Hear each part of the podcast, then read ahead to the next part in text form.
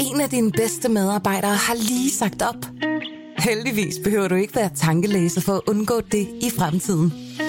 WinningTemp indsamler data gennem hyppige og anonyme medarbejderundersøgelser, så du lettere kan mærke pulsen på dine medarbejdere og støtte der, hvor der er behov. Kunder som Alfa Laval, Orkla og Volvo bruger allerede WinningTemp og ser, at det øger trivsel, reducerer turnover og hjælper med at fastholde talenter. Få gratis gennemgang allerede i dag på winningtemp.com.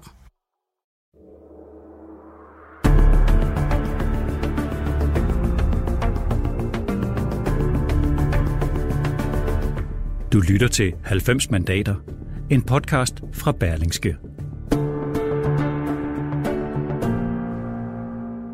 Vi skal have en klimalov. Vi skal have en bæredygtig skattefinansiering. Vi skal sætte klimaet op. For os i kristendemokraterne handler det om fremtiden. Det er derfor, vi går til valg på klima og børn.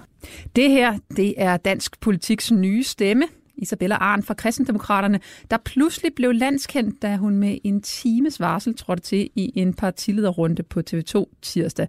Hende skal vi tale meget mere om og med de kommende 20 minutter.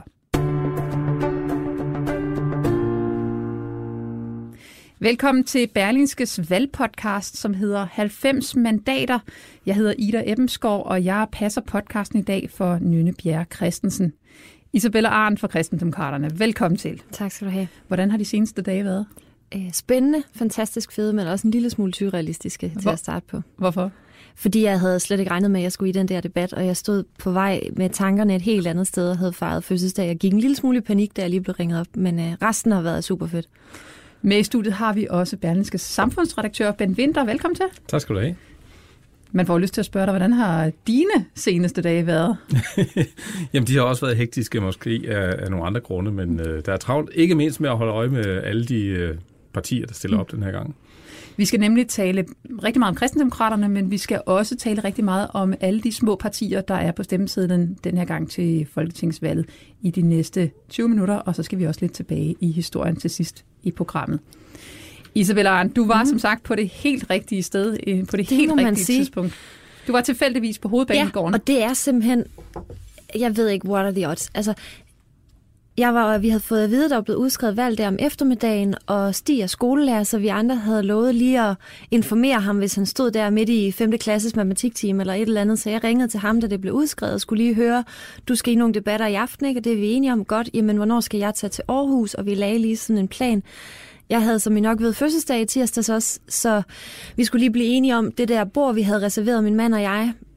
Skulle det blive til noget, eller hvordan og hvorledes? Så, øh, så vi blev enige om, at Stig han, han tog de der debatter, og jeg kunne bare tage til Aarhus senere på aftenen, når vi havde været ude at spise. Og så passer det simpelthen med, øh, skulle lige til at sige held i uheld, at i det øjeblik, jeg træder ud af S-toget inde på hovedbanegården, efter at min og jeg har været ude at spise, og han kører med S-toget videre hjem, og jeg tænker, så tager jeg min gigantisk store kuffert med til Aarhus. Så er det der, en af vores folk, Johannes, ringer til mig og siger, Stig er blevet dårlig, hvor er du hen? Og så ryger du en partilederdebat. Ja, med tre kvarters varsel eller sådan noget. Og den siger du så efterfølgende, at den tog du på rutinen. du er 26 år. Ja. Hvordan tager man en partilederrunde på, på rutinen? Det gør man, når man startede, når man er 16. Øhm, så jeg har faktisk været politisk aktiv længe, og, og er en af de få, der måske både ung og erfaren. Det kan være, at du kan sige mere om det på et tidspunkt, men, men det gør jeg, og det er min tredje folketingsvalgkamp. Det er klart, jeg har aldrig været op imod Lars Løkke før, men Morten Østergaard stiller op i Aarhus, så øh, ham kender jeg har været op imod før, og flere af de andre har jeg også mødt, og så er de jo søde og rare, hele banden derinde, og, og det gik rigtig fint. Og så partilederen debatten tager jeg selvfølgelig ikke på rutinen, det var den første, men Cecilie Bæk har jeg været op imod før, og emnerne er jo med al ære respekt for, for TV2's hold, at øh, pension og klima er jo ikke emner, der er opfundet øh, i sidste uge, så det er jo også nogen, som vi har kunne forberede inden. Lad os prøve at dykke lidt ned i substansen. Du går til valg på det gode liv. Ja. Det er jo svært at være uenig i, at øh, man som dansker skal have et godt liv. Lige præcis. Eller som hvem som helst andet sted i verden. Ikke? Ja. I overskrifter, hvad betyder det så omsat til realpolitik anno 2019? For os er det, i hvert fald for mig, er det især øh, fire, tre, fire overskrifter. Den ene hedder fremtiden, og det er især familiepolitikken, jeg brænder for. Jeg er næstformand, men jeg er også børne- og familieordfører, og har været det i nogle år. Og det er simpelthen det her, det gode liv for børn. Så det er det er simpelthen at vælte vores samfund lidt om i forhold til det her hamsterhjul og konkurrencesamfund og new public management og effektivisering og alt det her, vi har været underlagt de sidste mange år. Og få noget tid tilbage, få noget nærhed tilbage og få noget, øh, noget kvalitet tilbage der, hvor det betyder noget. Så for os starter det med en, en længere og ikke øremærket barsel fra det øjeblik, barnet øh, bliver født og til tilskud til hjemmepasning, minimumsnummeringer, fri folkeskole, og så sådan hele vejen op sørge for, at det er så vidt muligt borgerne og ikke staten, der bestemmer, hvordan det gode liv ser ud for lige netop dem. Hvorfor, hvorfor må en barsel ikke være øremærket? Fordi vi gerne vil, at det er borgerne, der skal bestemme. Det er sådan, min sådan grundideologi er, at vi hver især selv bedst kan vurdere, hvad der er det rigtige for os. Det betyder ikke, at jeg ikke kæmper for, at mænd skal tage mere barsel. Det vil jeg rigtig gerne, og jeg vil rigtig gerne, at der bliver mere ligestilling på barselsområdet. Men det skal komme fra familierne, og det skal komme fra de mennesker, som står med barnet. Og helt ærligt, hvis du lige har fået en lille ny og skal til at tage ansvar for et nyt liv de næste mange, mange år, øh, så skal man også kan kan tage ansvar for både ligestilling og barsel i den der beslutning. Og der vil vi jo gerne give 18 måneder, så man kan vælge for eksempel at holde 9 måneder oven i hinanden begge to, hvis det er det, man har lyst til. Man kan tage dem lidt for skudt og udsætte institutionsstart, eller hvad end der er det rigtige for lige præcis det her barn. Nu vi er ved familiepolitikken, så skal vi øh, vende et emne, som jo er et af det, som talen altid falder på, når vi taler om kristendemokraterne, nemlig abort. Mm. Kristendemokraterne er ikke længere modstandere af abort i jeres partiprogram, men I arbejder for, at tallet skal bringes ned, ja. Helst helt ned til 0. Ja. Og en af de metoder, som I gerne vil bruge, det er samtaler mm. med dem, der er blevet øh, gravide og ja, i dag måske ikke ønsker at beholde barnet. Hvad er det sådan nogle samtaler skal bibringe, bibringe som med viden, som de gravide ikke har i dag? De skal bidrage med noget tid faktisk og noget tid til refleksion. At der kommer nogen, som ikke er kvindens nærmeste familie og venner, som jo også er følelsesmæssigt påvirket af situationen, men at der kommer en læge udenfra noget sundhedsfagligt personale, og kan være med til at sikre, at den her kvinde træffer den rigtige beslutning. Desværre er der i dag mange aborter, hvor kvinderne fortryder dem efterfølgende.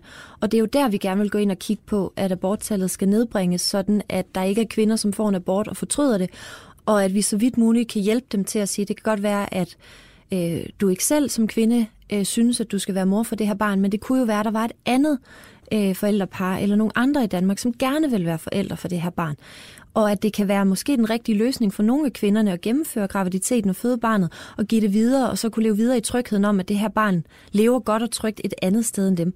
Så for os handler det om at få noget mere oplysning ind i debatten, også i samfundsdebatten i virkeligheden, så vi kan tale om abort på en måde, som ikke er hverken farligt eller tabubelagt. Skal, eller... skal det gennemføres på et kristen grundlag? Nej, nej, nej. Det skal gennemføres på et sundhedsfagligt grundlag. Øh, vi, går ikke, vi er ikke et religiøst parti eller en religiøs institution og kommer ikke til at indføre kristendommen ved lov, så absolut ikke. Men vi har nogle værdier, vi bygger på, som netop handler om at se det enkelte menneske og om tillid og om respekt. Og respekt for at træffe sit eget valg, men også at sørge for, at vi ikke efterlader oftest meget sårbare kvinder i et valg, som kan være svært at stå i, og hvor mange føler sig meget alene. Men det kan de vel også finde ud af i dag? Altså, hvad er forskellen? At i dag, der er der bare rigtig mange kvinder, som siger, at de fortryder, og der er mange kvinder, når vi laver rundspørger øh, på, om de har haft de her samtaler, som ikke føler, at de har haft en fyldesgørende rådgivning, og som ikke har været opmærksom på, hvad er faktisk nogle af de øh, psykologiske men, man risikerer at få. Og det kan være rigtig svært at overskue alt det her, når du står i en følelsesmæssig situation, hvor måske både øh, faren til barnet, eller venner, eller forældre, eller alle mulige andre har holdninger til, hvad der er det rigtige valg. Og der vil vi bare gerne respektere, at det skal være kvinden og kvinden alene, der står i det. Vi taler jo her om det, som er, kan man sige, hele grundlaget for det, der dengang hed Kristelig Folkeparti, altså modstand mod abort, uh. og så var der også øh, det, pornoen, man var imod øh, dengang øh, Kristelig Folkeparti kom til verden. Øh, så, så er det virkelig sådan, at det er reduceret til en samtale? Altså den Nej. modstand, som, så, hvor, hvor, hvor, kan man sige, hvor man jo tidligere har ville øh, lave forbud og sætte grænser osv. Altså nu er, kan man sige, jeres eneste krav, det er, at man går til en samtale? Nej, nej. Det er jo stadigvæk modstand, men for mig er det en realistisk modstand. Hvis vi, okay, lad os sige, at vi forbyder aborten, så har vi kriminaliseret en hel masse kvinder, der i forvejen står i en forfærdelig situation. Og det tror jeg bare ikke gør verden til et bedre sted. Og det handler også om det gode liv, også for dem, for alle mennesker. Og derfor handler det ikke kun samtalen, det er også netop tilbud om hjælp med bortadoption, det er hjælp med økonomisk og social støtte, sådan at de her kvinder kan komme ud af processen på en måde, hvor de har det godt med det på den anden side. Øh, og derfor er det ikke for at gå væk fra vores værdier. Vores værdier er i virkeligheden det samme, men vi har også øh, vokset de sidste 40 år, og er netop KD anno 2019. Og der handler det simpelthen om at finde ud af, jamen, hvad virker hen i retning af, at abort ikke er et tabu, og at det samtidig er noget, som vi kan adressere. For jeg tror ikke, der er nogen af os, der synes, at abort er en fed ting. Mm. Der er flere stater i USA, som nu indfører en ny grænse for abort, som hedder ved første hjerteslag, mm. som kan være helt ned til 6 uger. Er du enig i det? Bør grænsen ligge der? Det har vi ikke taget stilling til. Der må vi stole på, at der er noget... Men er du enig i det? Jamen det her, jeg har først lige fået nyheden til nu her, så det ved jeg faktisk ikke, om, om det skal hedde første hjerteslag eller ej. Jeg synes, der er et problem i den danske lovgivning i, at der er forskel på, om barnet er handicappet eller ej, i forhold til, hvor grænsen ligger. Og det synes jeg i virkeligheden er meget diskriminerende over for mennesker med handicap, at det ikke er den samme abortgrænse. Er du, er du egentlig selv imod abort? Ja. Netop af de årsager, jeg lige har stået her og sagt. Men partiet er ikke? Jo, partiet er også imod abort. Vi vil netop begrænse aborterne, men forbud er bare ikke løsningen. Og for os er det ikke så sort-hvidt at sige, hvis du, hvis du synes, at abort er forkert, så skal det forbydes. Sådan har vi det med mange ting. Jeg synes, der er masser af udfordringer i vores samfund, øh, racisme eller alt muligt andet, men jeg vil ikke ud og forbyde det, fordi jeg tror ikke, at forbud er løsningen. Jeg vil hellere have samtalen og dialogen på alle de øh, udfordringer eller etiske dilemmaer, vi står i i vores liv. Er det bare ikke så sort-hvidt? Hvis vi lige zoomer lidt ud på det bredere politiske billede, så øh, noget af det, du fører øh, valgkamp på, det er, at du har sådan en øh, tegnet superhelt. Ja, lige som, præcis. Som lidt ligner Wonder Woman. Øh, og jeg kan konstatere, at din tegnede superhelt har en lidt mere tækkelig ja. øh, nederdel på. Den er, lidt, ja. den er lidt længere end Wonder Womans øh, Vi besluttede sig for, at det måske ikke lige var badedragten, der var øh, inde i den her valgkamp. Hun, den går til knæene på din tegnede superhelt. Øh, men hun smadrer sådan en fjende, som ja. der står ikke navn på, Nej. men vi andre kan nok godt se, at det nok er Christian Tulsendal, der, Hvad? I lurede den? der er på den der tegning. Øh, du kæmper altså i, øh, i Wonder Woman-dragt, mm. billedligt talt, mod, øh, mod Christian Tulsendal og DF. Mm. Øh, I får faste normeringer. Ja. I har klima som en af jeres allervigtigste sager, og så øh, ligger I et helt, helt andet sted end det meste blå blok på, hvordan man skal behandle flygtninge ja, og indvandrere. Isabella Arndt, hvad i alverden laver I over i Blå Blok? Må jeg være flabet og så sige, hvad alvideste verden laver Tulsen Dahl stadigvæk over i Blå Blok? Må jeg bare lige minde om, at Connie Hedegaard altså også var borgerlig og kæmpede for klimaet.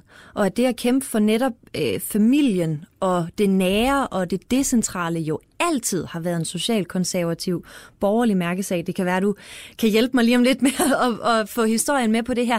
Så det, for mig handler det om to ting. Et, Kære socialister, I har altså ikke patent på at ville noget godt for børn. Det er ikke en rød mærkesag, det er vi flere, der har og har ment. Og for mig handler det om at få staten ud af det. Så vi vil for eksempel have netop ikke øremærkninger, vi vil ikke have tvangsinstitutionalisering, som Mette Frederiksen går ud og siger. Vi vil gerne have øh, friskolerne på banen, en friere folkeskole osv. Så det er absolut, som jeg ser det, borgerlige mærkesager. Det jeg ikke forstår, det er den der meget... Øh, jamen, øh, Tulsendal eller Værmund eller Paladans retorik på flygtningeområdet, som jeg ikke synes hører til i en mm. borgerlig og ordentlig fløj. Og derfor er der også, som jeg ser det, et valg i valget den her gang, netop med de her små partier, der blomstrer op. Det kan være, at jeg springer dit manus nu. Men, ikke spor. Men der er et valg i valget her, fordi kære borgerlige vælger, nu står vi herinde på Berlingske, det kan være, du lytter med. Det er altså ikke lige meget, hvilket borgerligt parti, der bliver støtteparti og står bag en venstreregering efter det her valg. Og derfor er der også lidt en borgerlig skæbne på spil, som jeg ser det. Og sige, men er det, er det Værmunds retorik og Paludans retorik, der skal tegne borgerligheden, eller får vi lov til at trække den tilbage, nu, hvor vi synes, den hører til? Nu er der jo så øh, lidt andre partier over i Blå Blok også. I men, Ja, Bent. Jo, men jeg tænker bare på, altså hånden på hjertet, de her ting, som, som I står for, er, der ikke, er det ikke noget nemmere at få dem igennem med partier som det radikale Venstre, mm. SF, øh, Alternativet måske, måske? Øh, Mette Frederiksen, som har kaldt sig selv for børnenes statsminister. Ja, men det er næsten en større joke. Altså... Det, kan man, det kan man sige, men, men, men, men, og så nævner du Dansk Folkeparti og Pernille Vermund og mm. Stram Kurs osv., men det er jo også øh, Inger Støjberg, og det er også ja. Markus Knudt osv. Ja, ja. øh, over på den fløj. Så, så, så Om ikke... jeg arbejder på Inger Støjberg og Markus Knudt også, men jeg siger dig, der er mange, og det kommer til at tage lang tid fra nu af. Nej, det er bare for at sige, at Mette Frederiksen har også været ude at sige, at børn skal tvinges i institution. Hun har også været ude at sige, at koblingstilskuddet til friskolerne skal sættes ned, og Socialdemokratiet sammen med Radikale indført hele skolen. Så når vi tænker børn og familie, så er det absolut ikke sådan en statsstyret du skal være i staten fra du øh, begynder til du er færdiguddannet som en lille møtrik i den anden ende, der er min måde at se familie på. Og det er klart, jeg har også nogle problemer med nogle af mine borgerlige kolleger, og det er jo netop derfor, jeg ikke siger ja, når jeg bliver spurgt, om ikke jeg vil stille op for Venstre. Altså, at der skal være, og vi er midterparti, og jeg tror, at Morten Østergaard også føler sig lidt klemt i retorikken for tiden. Nu vi taler om at stille op for øh, Venstre. Du har jo mm. været på noget af en partirejse allerede i ja. en relativt ung alder. Startet hos øh, Kristendemokraterne, eller Kristendemokraterne Folkeparti, hvad det var dengang? Nej, jeg startede hos øh, Socialdemokratiet. Okay, du har i hvert fald både været over Socialdemokraterne og Kristendemokraterne ja. og de radikale. Ja. Er din øh, vandring øh, endt? Ja, ubetinget. Øhm, man plejer sådan at så sige, at de skift, du laver, før du fylder 20, er okay. Nu må vi se, om I er enige. Men, men jeg startede i DSU i sin tid øh, tilbage i 2007 til 2009. Af den simple årsag, at jeg er fra Fredericia, og DSU er den største forening, der var. Jeg ville ind og lave noget politisk aktivitet. Jeg var meget ung, meget nysgerrig. Jeg ville noget med klimaet, jeg ville noget med børn. Og, øh, og så var det dem, der var, og der var en masse aktivitet. Ja, og, og jeg kunne være med der. I 2011, der blev P. Ørum formand for Kristendemok- efter øh, DSU, så meldte jeg mig ind i Kristendemokraterne og førte valgkamp for dem og stillede op, og så blev P. Ørum formand og trak partiet langt til højre frem for det midterparti, jeg kender nu. Og derfor så skiftede jeg til Radikale. Der følte jeg mig ikke særlig inkluderet, og da Stig Renner så blev formand i 2012, så kom jeg hjem igen. Så du er vendt hjem? Ja. Ben Winter, samfundsredaktør. Lad os lægge hårdt ud. Har kristendemokraterne en chance? De står til 1,1. Nu kan jeg se, Isabella, hun nikker 1,8 i dag. Ikke i vores måling, men... Der kommer nye målinger Der kommer nye målinger. I dag, i Voxmeter i dag ligger vi til 1,8. Lad os lige høre, hvad siger du, Ben? Jamen det vil sige, altså, jamen, det synes jeg, de har. Altså, øh, og, og det er jo fordi, både det der med, at vi jo ligesom har vendet os til, at, at, at der er rigtig mange partier ved det her valg, ikke? Og, og, og der er måske mere frit slag på alle hylder, og man, og man vælger ind på lige præcis der, hvor man gerne vil ind. Og så tror jeg, at det, at hvis man står på sådan et humanistisk øh, grundlag med familiepolitik og nogle, kan man sige, nogle, nogle blødere værdier, og så samtidig peger på Lars Løkke, altså det findes ikke, ikke, ikke rigtigt. Altså, mener, der, har, der, der kan man sige, har vi et parti, der har fundet, fundet en, en niche. Og den tredje ting, jeg vil sige, det er, det er jo så, altså det der med det kristne grundlag og, og, og, og værdierne og, og, og så videre, er der også en bølge tilbage imod, som måske skyldes, at vi har fået andre religioner ind, men i hvert fald er der øh, en eller anden bevægelse, der også går i den retning. Ser du en parallel, som Isabella selv trækker til de gamle konservative? Ja, det kan man, det, det, det kan man jo så set godt sige. Der, der, der er nogle grundværdier og noget, noget, noget, noget øh, kan man sige, noget, noget stolthed i det at være dansk og, og vores religion osv.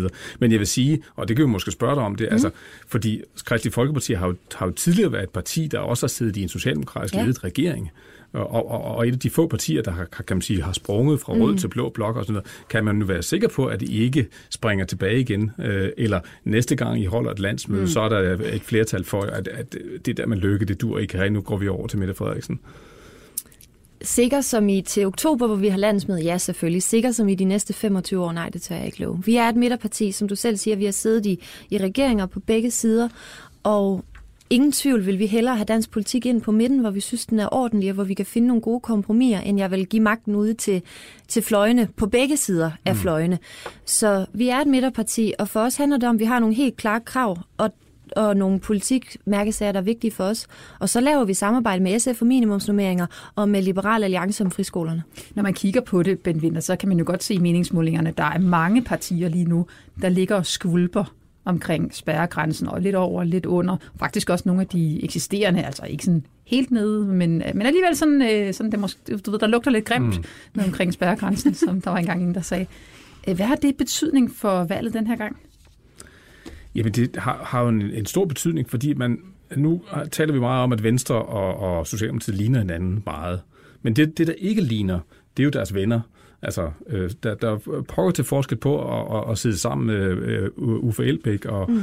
og, og Pernille Skipper og Morten Østergaard, eller man sidder sammen med Pernille, med Pernille Vermund og, og, og øh, Anders Samuelsen. Ikke? Mm. Så, så, så derfor kan man sige, det kan godt være, at, at de to store magtpartier ligner hinanden, men de, man bliver nødt til at kigge på, hvem er det, så, øh, der støtter dem. Så derfor får de her partier en, en, en stor indflydelse. Nu har jeg været ved at, at tælle op, og, og med tilbagegang for Liberal Alliance og for Alternativet også, øh, så kan vi jo risikere at få syv partier, som ligger der omkring mm. øh, mellem 2 og, og, og 5 øh, procent af stemmerne, og hvis I kommer ind, øh, mm. også øh, bliver I og det syvende parti. Ja. Og, og det, det kommer selvfølgelig til at, at, at, at betyde noget, øh, også for den parlamentariske situation. Gør det det sværere eller nemmere? For man kan sige, der, jo, der vil jo måske være mange muligheder for at danne et flertal.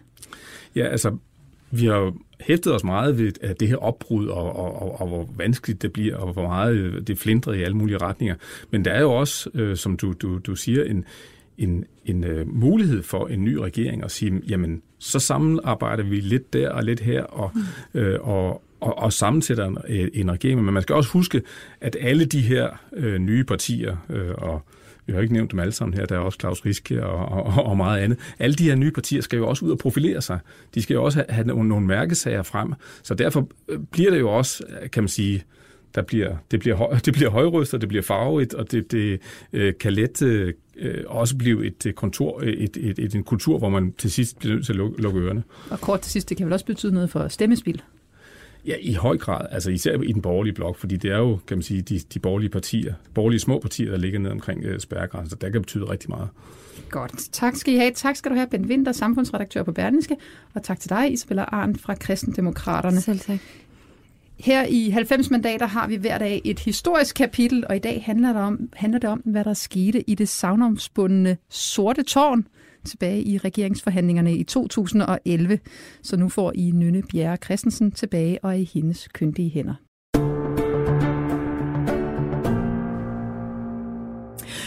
I dag handler vores lille historiske kapitel her i 90 mandater om noget, som ikke ligger så forfærdelig mange år tilbage, nemlig valget i 2011, og det, der kom umiddelbart efter, nemlig de såkaldte forhandlinger i det sorte tårn. Det sorte tårn det var et helt nybygget luksushotel på Amager, hedder Crown Plaza, hvor Helle thorning Schmidt forskansede sig i 14 dage med de to partier, som hun satsede på den regering med, nemlig SF og R. SF og S var jo gået til valg øh, sammen på de to valgoplæg, færre forandring og færre løsning, så de havde ligesom forpligtet sig på regeringsmagten, men de havde ikke fået noget særligt godt valg. Socialdemokraterne var gået et mandat tilbage, og øh, Ville Søvndals nedtur var også for alvor startet. De havde faktisk mistet syv mandater SF. De radikale til gengæld, som var det tredje parti rundt om bordet ude i tårnet, de havde vundet otte mandater og var jo altså virkelig valget sejr her. Og det kom selvfølgelig til at præge dynamikken i de her komplet mørklagte forhandlinger, der kom til at følge de næste 14 dage, hvor de tre partier altså forskanser sig på Amager. Min gæst i dag er Henrik Kjermgaard, som var særlig rådgiver for Margrethe Vestager fra 2008 til 2014 og dermed selvfølgelig også tæt på de forhandlinger, som foregik i, øh, i det sorte tårn, øh, og som vi skal tale om i dag. Og Henrik Jamgaard, han er i dag chefrådgiver og ejer af kommunikationsvirksomheden White Cloud. Henrik, har du noget bud på, hvorfor Helle thorning Schmidt valgte et luksushotel på Amager, som de fleste faktisk indtil primært havde forbundet med, med Venstre, som havde holdt fester øh, i kælderen, til de her vigtige regeringsforhandlinger? Nej, altså, jeg har et bud på det, men jeg ved det faktisk ikke. Øh, fordi man kan sige, at det, der sker i sådan en situation, det er jo, at det er den potentielle, den kommende statsminister, den man har peget på som forhandler, som ligesom beslutter, hvad skal der så ske. Og det vil sige, at vi fik på et eller andet tidspunkt, jeg kan ikke huske, jeg kan faktisk huske, at vi sad op på Helles kontor, og fik at vide, at det var der, vi skulle mødes øh, og frem mandagen eller sådan noget. Øh, og man kan sige, hvad hedder det, man kan sige, var det smart at vælge et sort tårn og alt muligt andet? Der var sådan noget med, det er et meget klimavenligt hotel, så det kan være, der var noget, altså det kan være, det var sådan noget, der var tanken. Jeg tror, det er lidt ligesom nogle gange, så skal man sige, at selv dygtige politikere, dygtige kommunikationsfolk, øh, de glemmer nogle gange at tænke over noget meget indlysende, nemlig Altså det, som vi alle sammen... Ja, selvfølgelig fik det øgenavnet Det Sorte Tårn, og selvfølgelig er der et eller andet mærkeligt over et sort tårn og alt muligt andet. Men nogle gange, så skal vi også huske, nogle gange, så går vi andre på restaurant, og så tjener en glemt at lægge en gaffel på, ved tallerkenen eller en serviet. Men, men, men så der var det, jo... nogle gange så overser man sådan nogle naturlige ting. Mm-hmm. Så jeg tror, altså ønsket var mere, at man i virkeligheden gerne ville være et sted, hvor man var uforstyrret og ikke blev, så vidt jeg husker, Nyrup havde en regeringsforhandling ude i Pia Gellerups lejlighed eller noget lignende på et tidspunkt. Og jeg tror sådan lidt, det var det der med at finde et sted, hvor man kunne være i fred og ikke blive forstyrret af mm. pressen. Og man kan sige, altså, jeg synes, det er, altid, det er altid nemt at sidde bagefter og sige, det var en idiotbeslutning og alt muligt andet. Jeg tror måske, at, at, at man, man kunne måske, hvis man havde diskuteret det lidt længere, man har også, det er også, man har jo sindssygt travlt i sådan en fase, Og det er selvfølgelig noget, der var planlagt før, fordi man har fat i hotellet og arrangeret det med dem. Men jeg tror, at man ligesom man har haft nogle parametre, sagt øh, noget med noget logistik, noget med noget, og noget med, der er nemt at komme til at fra, og sådan noget, faciliteter. Og, og det blev så et mytisk sort tårn på ja. godt og på ondt. Og altså, jeg ved heller ikke, hvis jeg havde øh, Cromwell Plaza Hotellet, om jeg synes, det er mega fedt, at det bare bliver kaldt det sorte tårn. Nej, altså det, det, det kommer i hvert fald til at ligge som tæppe hen over øh, tårnet også, men Helle thorning Schmidt har senere forklaret, at, at hun faktisk fortrød, at processen var blevet så lukket, selvom du siger, at det måske indledningsvis var intentionen, at man gerne ville have noget fred og ro, men, men der gik jo ikke mange dage, så havde pressen fået færden af, hvor man var, og så, og så hang man jo bare derude, i stedet for at hænge i Pia Gellerups lejlighed eller inde på Christiansborg, fordi man finder som regel ud af, hvor det foregår. Ja, nu kan jeg faktisk ikke huske. Jeg kan faktisk huske, jeg mener, det var en af TV2 News-journalister, der havde set øh, Bjarne eller en eller anden køre et sted hen. Altså, det var sådan en tilfældighed nærmest. Ja. Det, fordi det, øh, det var ikke noget, som vi lækkede eller et eller andet. Og det var egentlig ideen, var, vi vidste godt, at det ville blive opdaget på et tidspunkt. Ideen var, at vi skulle sidde derude så længe som muligt. Mm-hmm. Og så tror jeg, ja, selvfølgelig kan man retrospektivt, man kan se utrolig mange ting i det der bagspejl, ikke? At sige, havde det været smartere Øh, det man kan konstatere, det var, at Lykke brugte meget smart i 15 med at køre sådan meget åben. Øh, jeg er på Christiansborg, vi mødes på Christiansborg, vi mødes igen i morgen, vi snakker om det, vi gør det. Det vil sige, at han tog jo en styring på forløbet og lavede en klar, jeg er anderledes end Helle thorning mm-hmm. fortælling, som jeg synes var meget begavet. Øh, men du kan også sige, det der med at gøre det et hemmeligt sted og i mørke, så at sige, altså det er jo også at bevare kontrol. Og det er jo meget det, i virkeligheden meget det samspillet mellem medier, offentligheden og politikere. Mm. Det handler jo lidt om, hvem har kontrollen, især i sådan nogle situationer, hvor man kan sige, det skal man også huske, altså sådan en regeringsgrundlagsforhandling, det er en kritisk forhandling. Mm ligesom en finanslovsforhandling og alt muligt andet. Ja. Lad os snakke om det, Henrik, fordi, øh, fordi undervejs slipper der jo ikke noget ud. Øh, det passer ikke. Øh, der, der, der slipper faktisk ret meget ud. Der, der slipper... Der slipper øh, Blandt andet, et, vi spiser et, kinesisk mad på et tidspunkt. Der slipper også et Twitter-billede ud, øh, men det er jo fordi Vestager selv sender det. Sort røg, øh, øh, hvidt tårn, ja. langt til hvid røg, sort tårn, skriver hun et meget legendarisk tweet. Er, er på Twitter, og det er i virkeligheden, det, det er Danhorst i byen, med røgen fra branden fra KB-hallen i, i baggrunden, ja. hun, øh, hun tænder, og det er i hvert fald den ene ting, der slipper ud, hvilket indikerer, at det er bøvlet. Ja. Lad os lige snakke om, øh, hvad... Øh, hvad der bliver resultatet af det her, øh, og hvordan dynamikken bliver, mm. hvordan det kommer til at præge den regering, der mm. kommer til at sidde efterfølgende, som jo måske ikke bliver sådan entydigt harmonisk i hvert fald. Mm. Der skal jo det at lykkes økonomiske politik i hvert fald videreføres, mm. øh, og I bruger den her, eller der bliver brugt den her mm. formulering, udgangspunktet for regeringen af VK-regeringens økonomiske politik i bredeste forstand herunder. Genopretningsaftalen og forårsaftaler, øh, også tilbagetrækningsreformen.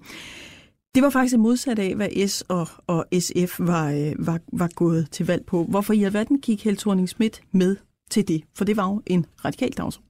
Ja, altså det kække svar er jo, det må du spørge hende om, fordi det ved hun kun. Men, men, men, men med gæt, og altså baseret på, hvad jeg mener, så kan du sige, at det er jo klart, at sådan en forhandlingssituation, det er jo, hvor man må give noget, og man må tage noget, og så videre. Og så kan du sige, at nogle steder kan der så være, det tænker jeg, det kan der vel også være, når folk de skal skilles i sådan nogle skilsmisseforhandler. Nogle gange så bliver de enige om nogle overraskende ting, som man ikke havde regnet med, at de kunne blive enige om. Og jeg kan godt se udefra, at det er en, en, en overraskelse, at de kunne blive enige om det. Men det man også kan tænke på, det var, at efterlønsreformen og dagpengereformen gav adgang til det, der hedder et råderum. Mm-hmm. Det vil sige, det gav adgang til at forbruge rigtig mange penge politisk. Og det er så igen spørgsmålet, har du lyst til at sige farvel til de penge, du kan være med til at dele ud, og måske skal ud og finde pengene et andet sted. Men, men siger det, du dermed, nej, nej, jeg sige, det var ikke den økonomiske politik, man var uenig om? Jeg oplevede, det kan jeg jo kun sige, hvad jeg sådan ligesom oplevede, at det var, at nej, jeg, det, det var ikke der, jeg, jeg synes, jeg oplevede de største slagsmål. Mm-hmm. Og hvorfor, hvorfor det ikke var det, altså det har jeg faktisk, altså det kan man sige, det er der mange, der har undret sig over siden, og, og jeg har det sådan, at man kan i princippet ikke vide, hvorfor andre mennesker gør noget. Øh, men jeg tror, at det handlede om, altså det handlede basalt set om, Altså man kan sige lidt det samme. Øh, man kunne tage øh, altså andre forlig og sige, altså lige nu, nu sidder vi jo selvfølgelig før valget. Øh, det er logisk nok, mm. det her optaget på front. Mm. Men der diskuterer man jo, hvad med nogle af de ting, som VKO-regeringen, eller regeringen laver mm. lige i øjeblikket med kontanthjælpsloft, integrationsydelse osv. Og, og hvis man lægger mærke til det, så siger S tit, vi vil ikke love, at vi vil lave det om. Og det er jo fordi, det koster penge og der er nogle af tingene, hvor man har fundet nogle penge, man så kan bruge på noget andet. Og så kan man sige, vi ved også godt, det hvis det er et par år siden, det er sket, eller med tilfælde med efterløn dagpenge, det var et års tid siden forlidet var lavet, så skal man rulle det tilbage, og det, det er bøvlet, og det er meget nemt, at der ligger nogle penge, og det er meget nemt, at der er sparet nogle penge. Og så skal man sige, der stod sådan set i regeringsgrundlaget, at man efter et halvt år skulle kigge på dagpengereformen. Ja. Så det var ikke, det var ikke, og det synes jeg også er sådan lidt, Men, men det blev jo så ikke det, det blev ikke rullet tilbage. Vel? Hvad, Nej. hvad var det så, man sad og brugte tid på? Fordi som sagt, 14 dage, og, og den økonomiske politik, som alt andet lige er rimelig grundlæggende, og især en økonomisk krise, som landet stod i i 11.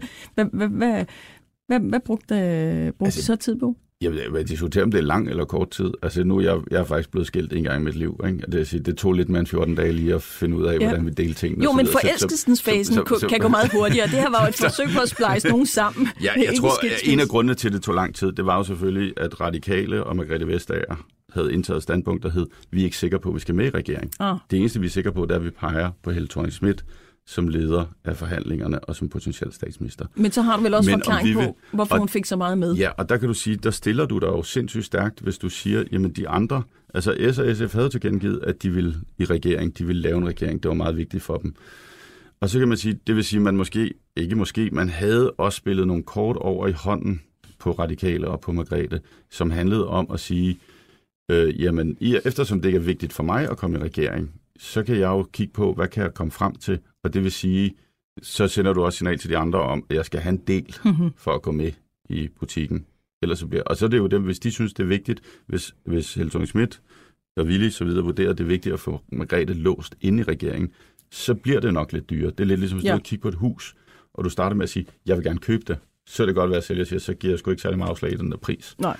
Og, og, og, du, og så er der den anden ting, som, altså nu nævnte du 14 dage, det var jo Helle thorning Schmidt, der havde travlt med at lave en regering. Margrethe havde jo ikke travlt med Nej. noget som helst, fordi hvad skulle hun nå? Altså, Nej, og hun Og har også sagt og- efterfølgende, at hun ikke ville i regering for enhver pris. Hun kunne ja. Sådan set uh, hun kunne rejse sig fra det bord og gå, hvis hun ikke synes, hun fik det, fik det med, som hun gerne ville. Men, men hvordan... det har hun også sagt det, gentagende gange forud for valget. ja, så der var ingen, der var i tvivl om, øh, om det. Det har så været sagt efterfølgende, at, at øh, Vestager måske endda kom til at tryne S og SF for meget. Øh, altså, at hun fik trykket mm. Stemplet helt i bund på sine mærkesager, og at det kom til at sætte sit tryk. Det var en dynamik, som kom til at sætte sit tryk på, på, øh, på de to og et halvt år, som, øh, som regeringen får sammen, fordi efter små to og et halvt år forlader SF jo regeringen. Ja. Hvad, hvad tænker du om det? Jamen, jeg tror, det kan man altid, altså, det kan man altid diskutere, om, om, det kan man diskutere i alle typer forhandlinger om altså, bevidstheden, men jeg tror, at det, som man nogle gange glemmer i den der fortælling, fordi selvfølgelig kan man sige, og nu bruger det der skilsmisse eksempel igen, man kan også sige til to voksne mennesker, I har børn sammen, skulle I ikke lige, kan I ikke lige sætte jer ned og finde en fornuftig løsning? Hvorfor skal I smide ting efter hinanden? Det er nogle gange svært for folk at finde de der fornuftige løsninger, især når de ikke er særlig gode venner. Mm-hmm. Og det er måske det, man nogle gange glemmer, hvor altså, jeg har tit refereret til at sige, at der var en form for krig mellem SSF og Radikale Venstre i hele forløbet frem mod 11. Øh, der er sågar en person, der engang har sagt til mig, at jeg virkede som om, jeg havde posttraumatisk stress. Så altså et eller andet, altså der er der sket, og det tror jeg også, hvis vi går tilbage og læser aviserne og ser, hvad de egentlig reelt sagde om hinanden, og hvordan du først har en lang periode om, at Helle har droppet Margrethe, og nu vil hun hellere have Willy, og Willy er sjov, og Margrethe er dum og udulig. Og så bliver det til et eller andet tidspunkt sådan en ha- øh, hønekamp, hedder det vel strengt taget. Jeg tror, at Ekstrabladet skrev hanekamp øh, mellem Margrethe og, og Helle. Og man kan sige, der er en berømt Roald øh, nu kan folk ikke se, hvad jeg laver, men hvor øh, Margrethe gør sådan, at jeg siger, Helle, jeg vil gerne hjælpe dig. Ikke? Rækker sin midterste lille En op, vejret, ikke? opretstående lange mand, ja. Og altså man kan sige, der var, og man kan sige, det er jo sådan lidt, at selvfølgelig så kan man også sige, at politikere, de skal lede landet, de skal tage sammen, de skal være voksne, de skal være ansvarlige. Og det man nogle gange glemmer, det er, at de jo slås om magt, og de slås om interesser, lige så vel som, og derfor tror jeg, eller ikke tror, altså, altså det vil sige, det vil min analyse altid være at sige, man havde noget dysfunktionalitet, som skyldtes oppositionstiden, og som man kan sige, der måske heller ikke rigtig var viljen til at, at reparere, og som selvom der måske havde været endnu mere vilje til at reparere, og det, og det skal jeg sige, altså uden at nævne eksempler, der var et forsøg på at sige, kan vi på en eller anden måde kontrol alt delete? Ja, men, start forfra. Men igen, det er mennesker, det er følelser, det er magt, det er utrolig mange ting, og derfor bliver det, og, og det vil sige, lynhurtigt, så, så sker der et eller andet. Øh, så er der uenighed om gennemførelsen af betalingsringen eller et eller andet. Ikke? ja Eller så den blev jo heller ikke til noget. Nej, ikke? Og Der var det- også noget med nogle billige buspriser, som vi, der som vi heller ikke blev til det. buspriser, Ja, der det var fædrebarsel, der, var, der er masser af der, ting. der, altså, der røg en del SF og, og S-mærkesager men, men, i... men øh, jeg synes også, altså, og det, altså, jeg synes også, at hvis man, en anden ting, man skal huske, El Thornings regering begge to, både den med SF og den uden SF, de kommer ovenpå et, et meget langt et meget lang periode fra 01 og frem til 11, hvor vi først har haft Anders Fogh med et ekstremt stabilt flertal i DF, og så Lykke, der opererer videre. Det bliver lidt mere ustabilt under Lykke, men det er stadigvæk meget stabilt. De 10 år, de er jo anderledes end alt andet, vi har oplevet. Altså, mm. Nyrup zigzaggede også, Anker zigzaggede, Slytter zigzaggede. Så Helle er i virkeligheden måske forventning om, nu får vi noget SSFR, der er lidt ligesom VKO. Men det gjorde vi ikke. Vi fik en klassisk dansk regering igen, og vi ser det også med Lykke i den her periode. Han har også måttet zigzagge frem og tilbage. Og som man i hvert fald jo, som blev tydeligt senere hen, så havde man jo også i hvert fald i SF en, øh, en regeringspartner, der, der lige skulle finde ud af, hvordan man håndterede det. Henrik Kjermgaard, tusind tak, fordi du ville øh, være med i 90 øh, mandater i denne afgang. Vi, øh, vi har ikke mere øh, for nu, men vi er snart tilbage med flere nyheder, baggrund og analyse fra valgkampen, og selvfølgelig også historiske tilbagekig. Tak for nu.